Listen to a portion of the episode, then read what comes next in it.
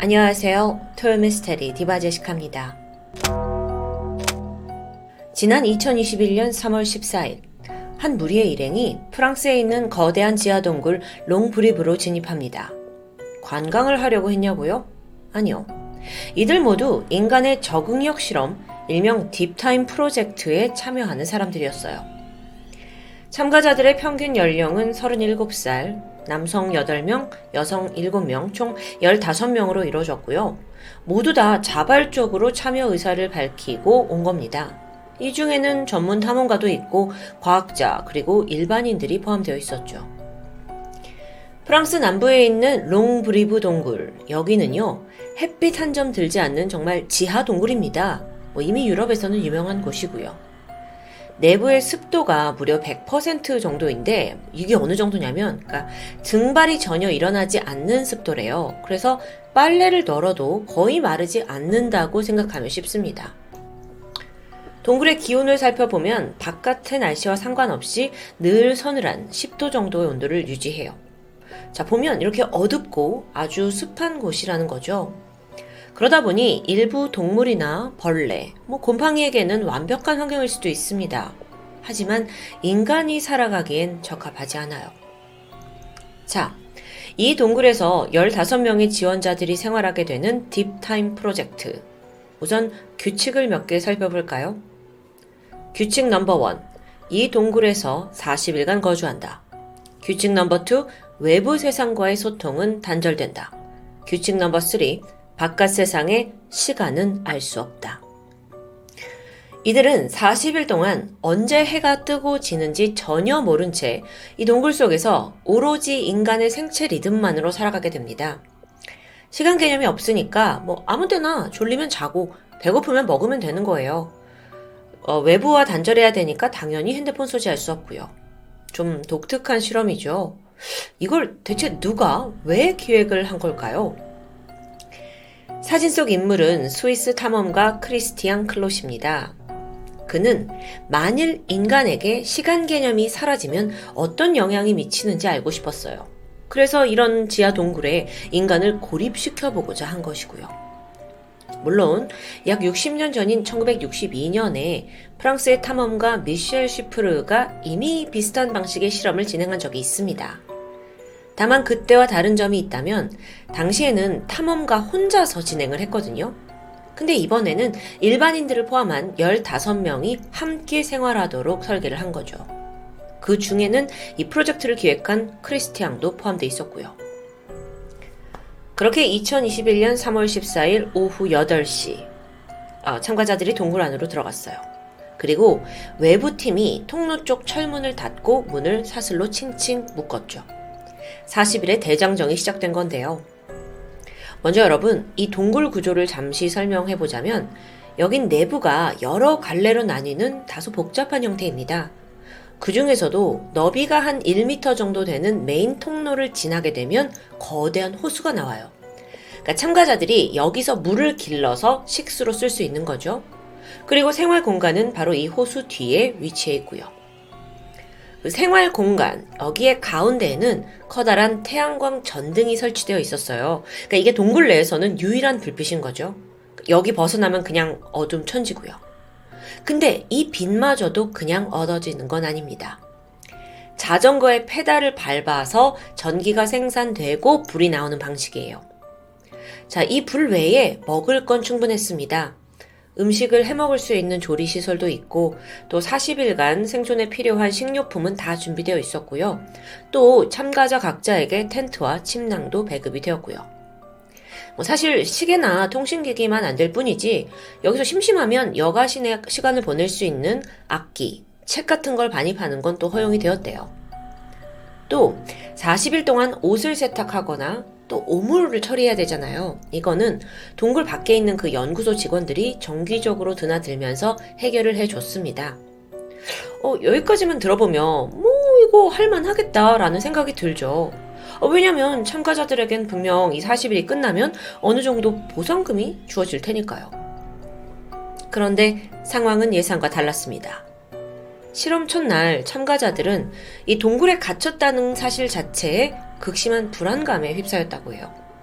특히나 시간 개념을 초월하는 삶을 뭐 거의 살아본 적이 없잖아요. 그러니까 지금 몇 시인지, 언제 밥을 먹어야 하는지, 언제 잠에 들어야 되는지 모든 게 혼란스러운 거예요. 하지만 곧 그 대장격인 크리스티앙의 주도로 저마다의 할 일이 주어졌습니다.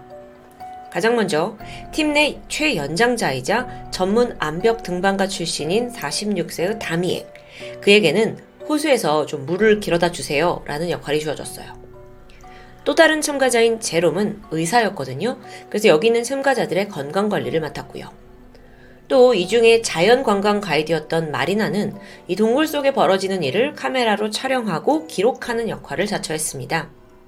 이거 외에도 다른 사람들도 저마다 뭐 혼자 하기도 하고 짝을 이루기도 하면서 식료품을 어떻게 분배하고 요리는 누가 하고 이제 담당을 하게 되는 거죠.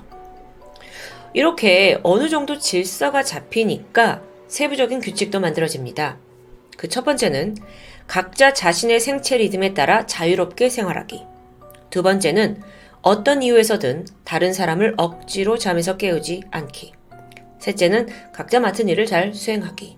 여기에 더해 다들 시간을 모르잖아요. 그래서 그냥 한숨 깊게 자고 일어나면 일 사이클이 지났다고 기록해 두기로 합니다. 그러니까 일 사이클이 여기서는 이제 하루를 뜻하는 거겠죠. 그렇게 열다섯 명의 참가자들은 다 같이 행동하기 시작했어요. 함께 식사하고 모두 같이 잠에 들었죠.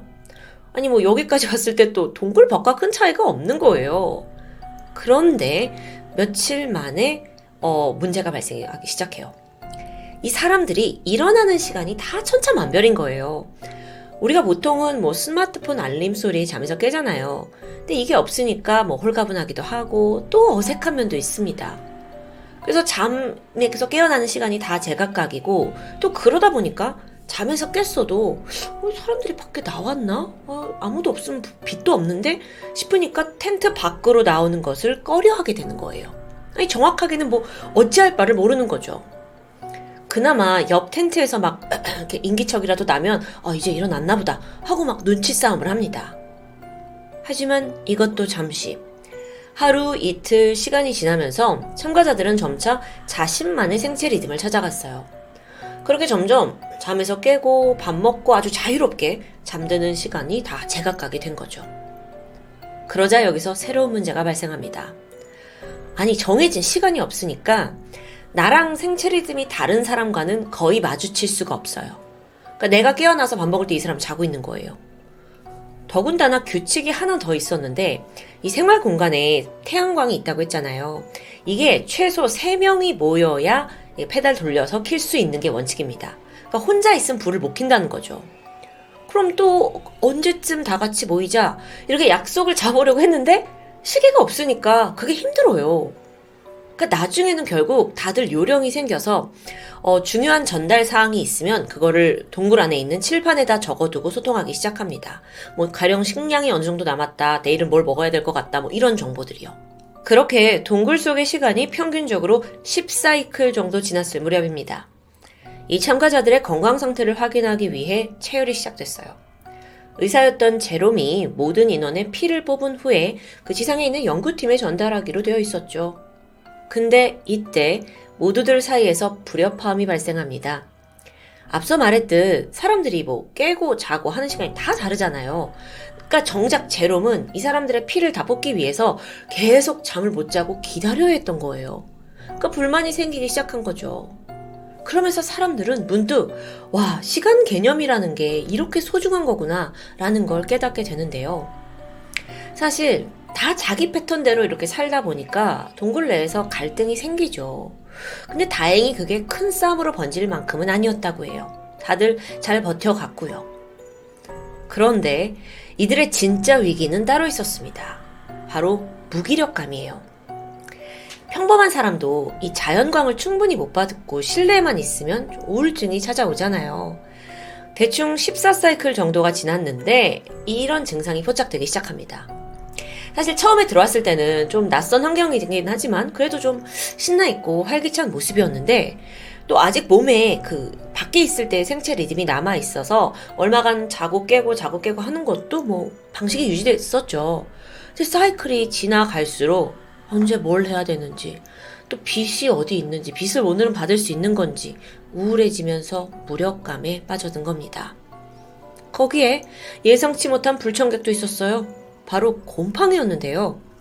습도 백 퍼센트잖아요. 참가자들의 텐트, 신발, 옷, 곳곳에 곰팡이가 번지기 시작합니다. 근데 이 곰팡이가 인간에게 뭐 완전히 해롭다고 볼 수는 없죠. 그래서 처음엔 버틸만 했는데 점점 곰팡이가 막 내 생활 반경을 다 뒤덮어 오니까 이게 이게 설마 내 건강까지 해치지 않을까 막 사람들이 불안에 휩싸이기 시작한 거예요. 그렇게 전체 분위기가 다운되기 시작했죠. 엎친 데 겹친 격으로 새로운 문제가 닥칩니다. 그 유일한 빛이었던 태양광 조명이 고장났어요. 그래서 이게 고장나고 나서 참가자들 사이에서 작은 마찰이 생기기 시작했죠. 뭐 어떤 사람은 아, 뭐 우리가 여태까지 잘 살았는데 그 조명 없이도 잘 살 수 있지 않냐 라고 주장을 하고, 또 어떤 이는 야, 그게 말이 되냐, 지금 그렇지 않아도 이렇게 무기력한데 저 빛마저 없으면 우린 어쩌냐 라면서 더 큰 불안감을 호소합니다. 사실 이들 간에 조금 소통하고 대화하고 함께 있어주면서 어쩌면 해결할 수 있는 문제였을 수도 있어요. 근데 그게 쉽지 않잖아요. 모든 인원이 같이 깨어있는 시간이 별로 없으니까요. 사실 듣다 보면 이게 별게 아닌 것 같은데 어, 시간 개념이 없어서 의견을 하나로 모으기도 힘들다라는 걸 여기서 느끼게 되죠. 근데 또 재밌는 게 있습니다. 결국 이들이 어찌어찌 깨어있는 사람들끼리 모여서 막 토론을 하기 시작했어요. 네, 그때가 잠깐이긴 했지만 야, 이렇게 해야 된다 저렇게 해야 된다 막 열을 내서 토론한 덕분에 그동안 쌓여있던 무기력감을 잊을 수 있었다고 말해요. 흥미롭죠? 어쨌든 일련의 사건들이 지난 후에 그들은 어느덧 혼란을 좀 자연스러운 것으로 받아들이게 됩니다. 그게 인간인 것 같아요. 또 이 동굴 속 거주지가 점점 편안하게 느껴지기도 했고요. 각자 나름대로 무기력감을 없애는 해결책도 찾아냈어요. 뭐 책을 읽는다든지 뭐 놀이를 한다든지. 여기서 또 가장 중요한 게 생산적인 일을 찾는 거였는데요. 그러니까 뭐라도 집중할 걸 찾자라고 의견을 모으게 된 거예요. 이때쯤 이 참가자들이 이 동굴에 왔던 관광객들이 버리고 간 오래된 쓰레기를 자발적으로 치우기 시작합니다. 또 어떤 사람들은 동굴 내부를 더 깊숙이 들어가서 막 탐사를 해보고 거기를 또 쓰리디 지도로 만들어요. 이거는 전혀 시킨 일이 아니었거든요. 게다가 또 이 탐사 과정에서 동굴 내에 있던 아주 오래된 벽화를 발견해내기도 했고요. 여기에 참가자들이 막 신나해하면서 야, 이 벽화에 적힌 그 기이한 언어와 그림이 뭔지 우리 해석해보자 하면서 시간을 보내기도 했습니다. 그렇게 이십오 사이클이 지났을 무렵 눈에 띄는 변화가 나타났어요. 여기에 있는 참가자들의 생체 리듬이 어느 순간 다 비슷해지기 시작한 겁니다. 비슷한 시간에 배가 고프고 또 비슷한 때 잠이 오고 잠에서 깨요. 그러니까 이 덕에 단체 생활도 가능해지고 토론도 뭐, 뭐 빚을 내는 것도 모든 게 수월해졌어요. 자, 이십오 사이클 정도 됐을 때 정말 동굴 생활이 어느덧 안정기에 접어들었다라고 생각할 수 있었죠. 그러던 어느 날입니다. 크리스티앙이 평소처럼 이제 이 사람은 대장이잖아요. 그래서 셀프 비디오로 오늘 어떤 하루를 보냈다, 오늘 참가자들이 이랬다 이렇게 기록을 하고 있었습니다. 근데 갑자기 저쪽에서 한 참여자가 막 다급히 오더니 빨리 나와보세요 나와보세요 이 생활 공간으로 나오라는 거예요. 이건 흔한 일이 아니었어요. 이, 이 동굴에 무슨 급한 일이 있다고. 그래서 불안감에 휩싸인 크리스티앙이 서둘러 나와 봤는데 와, 여기에 그 외부에 있어야 할 연구팀들이 방문한 겁니다. 아니, 당신들 왜 여기 있는 거냐고, 무슨 문제라도 생긴 거냐고. 그때 연구팀들이 입을 뗐죠. 실험 시작 사십일 차 프로젝트가 모두 종료되었습니다. 에? 이걸 들은 참가자들은 물론 크리스티앙조차도 당황했어요. 왜냐하면 이들의 사이클은 아직 평균 삼십 대 초반을 기록하고 있었거든요. 그러니까 다들 삼십 일 정도만 지났다고 생각하고 있었던 거예요. 그러니까 그들이 체감하는 동굴의 시간은 훨씬 느리게 흘러갔던 거죠. 그렇게 프로젝트가 끝났다라는 공표에 다들 서로를 이렇게 포옹하면서 기뻐할 줄 알았죠? 그런데 놀라운 반응이 있습니다. 참가자들이 좀 아쉬워하는 거예요. 심지어 누군가는 울음을 터뜨렸고 어떤 이는 아 내가 아직 동굴에서 할 일이 남았는데 아직 저 그림 내가 해석 다 못했는데 하면서 좀만 더 있으면 안 되냐고 막 나가기를 거부해요.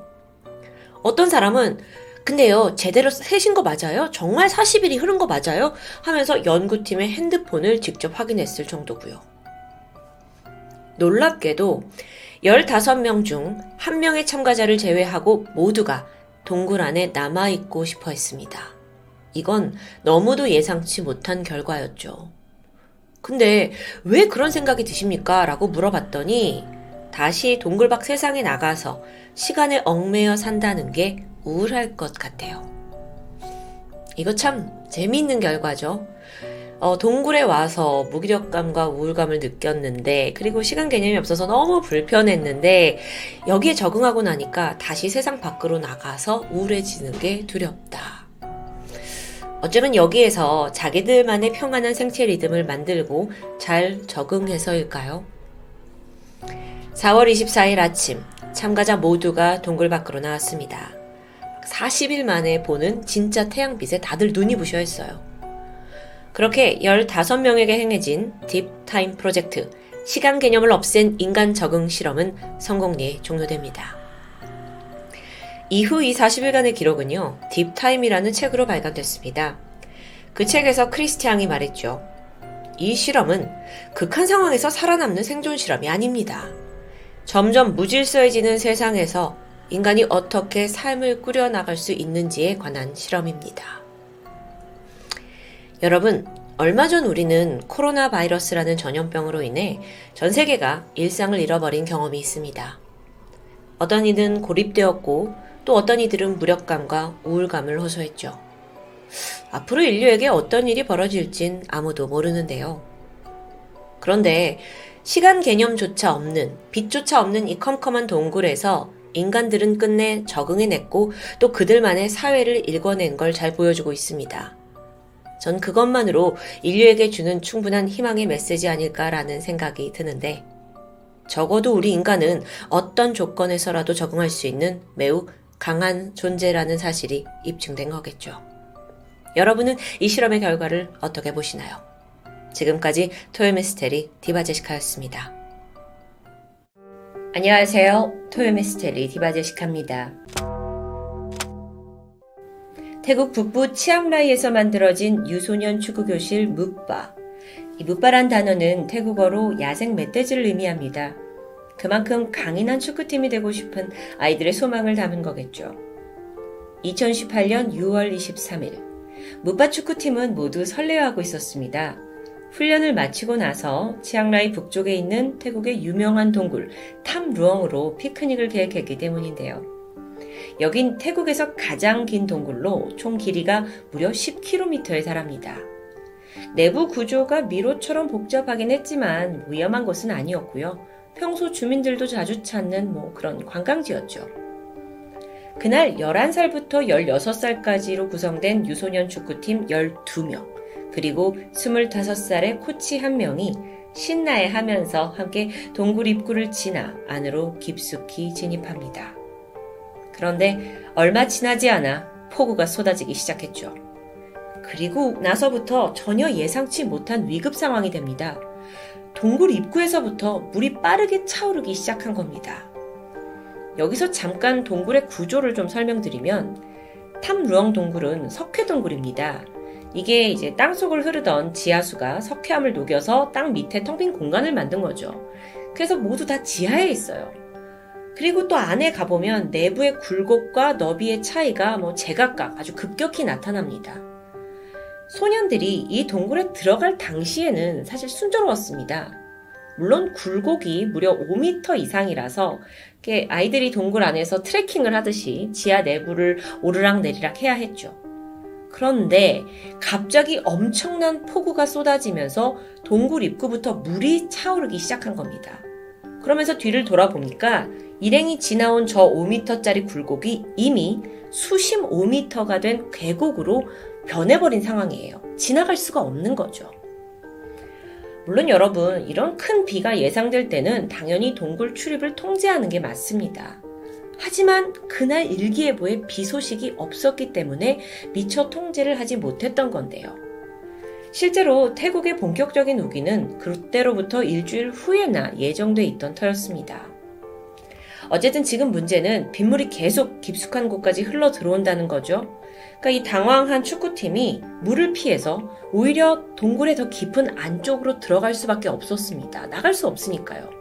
이게 완전 진퇴양난인 겁니다. 그리고 그렇게 깊숙이 들어갈수록 핸드폰이 터지지 않는 것도 당연하겠죠. 문제는 이들이 여기서 실종됐다는 걸 알고 있긴 할까요? 밖에서 이제 아이들을 기다리던 부모들이 연락도 없고 집에 돌아오지 않자 초조해졌습니다. 축구팀 사무실에서조차 아니 아이들을 이끌고 나간 코치가 연락이 없으니까 무슨 일인가 싶어서 어리둥절하던 차에 문득 몇 시간 전 코치가 에스엔에스에 올린 사진 한 장이 기억났죠. 동굴 앞에서 아이들과 함께 찍었습니다. 순간 사무실이 즉각 위급 상황이구나 라는 걸 파악했고 소방서에 다급히 구조를 요청합니다. 실종 이튿날인 유월 이십사일, 이때부터 대대적인 작전이 시작됩니다. 해군 소속 네이비실과 경찰, 소방대원까지 총 천여 명이 합동 구조에 투입돼요. 그런데 문제가 있습니다. 일단 동굴에 진입하는 것조차 난관이었죠. 일부 구간이 아예 물로 다 꽉 차 있어서 평범하게는 들어갈 수가 없는 겁니다. 그래서 잠수 장비를 장착한 전문 다이버가 동원이 되는데 또 다른 난관이 있었어요. 들어가 보니까 물 자체가 다 막 흙탕물이어서 한 치 앞도 보이지 않는 겁니다. 이렇게 들어갈 수조차 없는 답답한 상황 속에서 시간은 계속 흘러갔죠. 혹시 축구팀이 안에서 변을 당한 건 아닌지, 살아는 있는지, 실종자들이 물을 피해서 어딘가에 있다면 천만다행이지만 과연 그 상태로 얼마나 버틸 수 있을 건지. 불행 중 다행인 건 동굴 안에는 물이 넉넉히 있죠. 그리고 또 이 석회암이 바위에 구멍이 많아서 산소가 충분히 공급될 수 있는 구조입니다. 그러니까 분명 살아만 있다면 어느 정도 버틸 수는 있다는 얘기죠. 누가 뭐래도 빨리 구해내는 게 급선무였습니다. 한편 지상에서도 수색 작업은 계속됐습니다. 혹시나 이들이 다른 출구로 나왔을지도 모른다 라는 기대 때문에 동굴이 통하는 이 산속 곳곳을 다 뒤지게 돼요. 심지어 동굴과 좀 가깝게 연결된 땅까지 뚫게 되는데요. 자, 여러분 지금 보시는 사진이 전체 탐루엉 동굴의 구조입니다. 산을 가로지르고 있는 이 길고 긴 석회 동굴, 이 속에 도대체 어디에 묵바 축구팀이 있는지 외부에서는 쉽게 알 길이 없었죠. 답답합니다. 그렇게 실종된 날로부터 삼 일째가 되면서 미국, 영국, 호주, 미얀마, 라오스 여러 국가에서 동굴의, 석회동굴의 특이성을 잘 알만한 추가 전문 구조인원들을 파견하게 돼요. 그러면서 이 사건이 전 세계적인 주목을 받게 되죠. 여러분도 아마 기억하실 텐데 사건 당시에 굉장히 글로벌하게 보도가 됐는데 그 이유가 워낙 여기가 구조해내기 특이한 곳이기 때문입니다. 아니, 그런데도 상황은 답답했어요. 그렇게 무려 열흘이 지난 칠월 이일입니다. 영국에서 온 동굴 전문 잠수부 두 명이 내부로 투입합니다. 여기는 일반 잠수부들이 갈 수가 없는 곳일 만큼 아주 험한 곳이죠. 이들이 컴컴한 동굴 바닥을 기어서 급류를 타고 무려 내부 오 킬로미터 지점까지 들어가는데 성공해요. 그리고 거기에서 마침내 그토록 기다리던 인기척을 느낍니다. 실종자 열세 명 전원을 찾아낸 겁니다. 발견 당시 열세 명 전원은 물로 둘러싸인 언덕에 웅크리고 앉아 있었습니다. 영국 대원이 물속에서 딱 나타나자 소년들이 너무 반가워하면서 영어로 헬로우 하고 인사를 건넸다고 하는데요. 딱 봤을 때 이들은 건강상에 큰 문제는 없어 보였습니다. 다행이죠. 오히려 아이들은 이 구조대원에게 우리가 도대체 여기 얼마나 오랫동안 있었던 거냐, 그리고 언제 나갈 수 있는 거냐 적극적으로 질문하기도 했습니다. 자, 그렇다면 이제 이들을 밖으로 빼내기만 하면 될 텐데 아, 근데 이게 이게 또 보통 일이 아니었습니다. 일단 동굴 입구까지 돌아가려면 잠수부들이 온 것처럼 물에 완전히 잠긴 채 긴 구간을 수영하고 잠수해서 지나가야 했죠. 물론 이 그들 옆에는 숙련된 잠수부가 함께 할 겁니다. 하지만 마침 그 중간 경로에 아주 폭이 좁은 구간이 존재해요. 마의 구간이죠. 이때만큼은 생존자 혼자서 잠수를 해서 지나가야 합니다. 문제가 뭐냐면 이 아이들 중에서 수영이나 잠수를 제대로 할 수 있는 사람이 별로 없었다는 점이죠. 아니면 혼자 이 구간을 빠져나오는 게 뭐가 그리 어렵냐라고 이제 쉽게 생각할 수는 있을 텐데, 여러분 이 구간이 아주 아주 좁고 구부러져 있어요.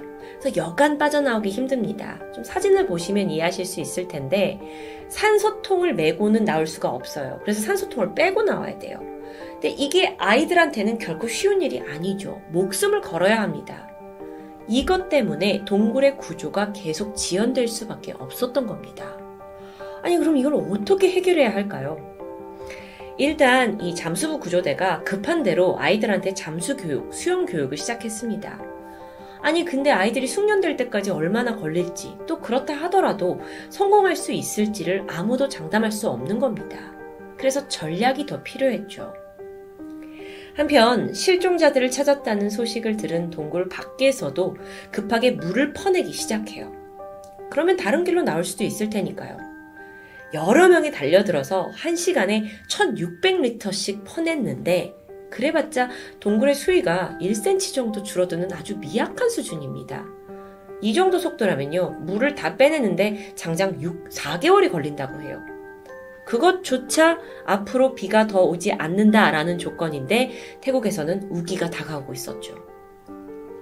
물론 다른 방법으로 동굴의 천장에 이제 구멍을 뚫어서 그들을 뭐 헬기로 하나씩 꺼내는 방법도 제기됐습니다.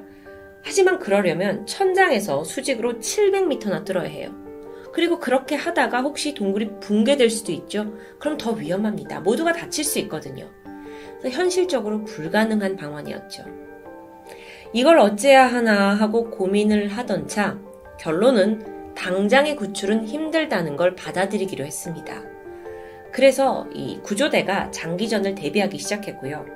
무리가 있는 곳으로 약 사 개월치의 식량을 조달하기 시작해요. 이외에 의사와 간호사, 특수대원들도 파견됩니다. 또 내부에 전화선을 설치해서 외부와 연락을 할 수 있도록 만들어두기도 했습니다. 휴, 이게 얼마나 장기화될지 모르는 이 두려움 속에서 동굴 안의 분위기는 어땠을까요? 다행히 아이들은 밝았습니다. 가족들에게 편지를 보내기도 했는데 제가 얼른 돌아가서 부모님 가게 일을 꼭 도울게요 하는 기특한 말을 남기기도 했죠. 그러던 칠월 육일에 가슴 아픈 소식이 전해집니다. 태국 구조대원 중 한 명이 작전을 하던 중 사망한 겁니다. 동굴 내부에다가 그 산소통을 전달하고 다시 밖으로 나오던 중에 문제가 발생한 거죠. 사망자는 서른아홉 살의 사만 쿠난. 그는 전직 해군 특수부대 부사관 출신이었는데 전역을 한 후에 보안요원으로 일을 하고 있었다고 합니다. 그러다 이 동굴 소식을 듣고 바로 사고 구조대에 지원한 자원봉사자였던 겁니다. 예기치 못한 인명사고까지 발생하면서 동굴에는 비통함과 긴장감이 감돌았습니다. 하지만 위기가 이게 끝이 아니에요. 일기예보를 봤더니 또다시 큰 폭우가 이곳에 온다는 소식이 들려오는 겁니다. 그리고 동굴 내부의 산소도 점점 줄어들고 있었고요. 이제 더 이상 지체할 수 없었습니다. 칠월 팔일, 구조대는 구출작전을 시작합니다. 방법은 그 가는 길에 로프를 전부 묶어뒀고요. 두 명의 구조대원이 한 명의 이 생존자 아이를 데리고 차례대로 동굴 바깥까지 하나하나 열세 명을 구조해내기로 한 겁니다. 그 마의 구간을 지나기 위해서는 앞에 있는 대원이 아이의 산소통을 대신 들어줘야 했죠. 이들이 수영을 잘 못하는 아이들이었기 때문에 정말 삶과 죽음의 기로였고요. 모두 긴장했고 심지어 일부 아이들은 진정제를 먹기도 했습니다. 칠월 구일 구조작전이 순차적으로 진행되었습니다. 네 명의 아이들이 우선적으로 구출돼요. 그런데 이 선구출된 네 명의 아이들의 신상은 공개되지 않았죠. 아직 동굴에 남아있는 아이들의 가족들을 배려한 조치였다고 합니다.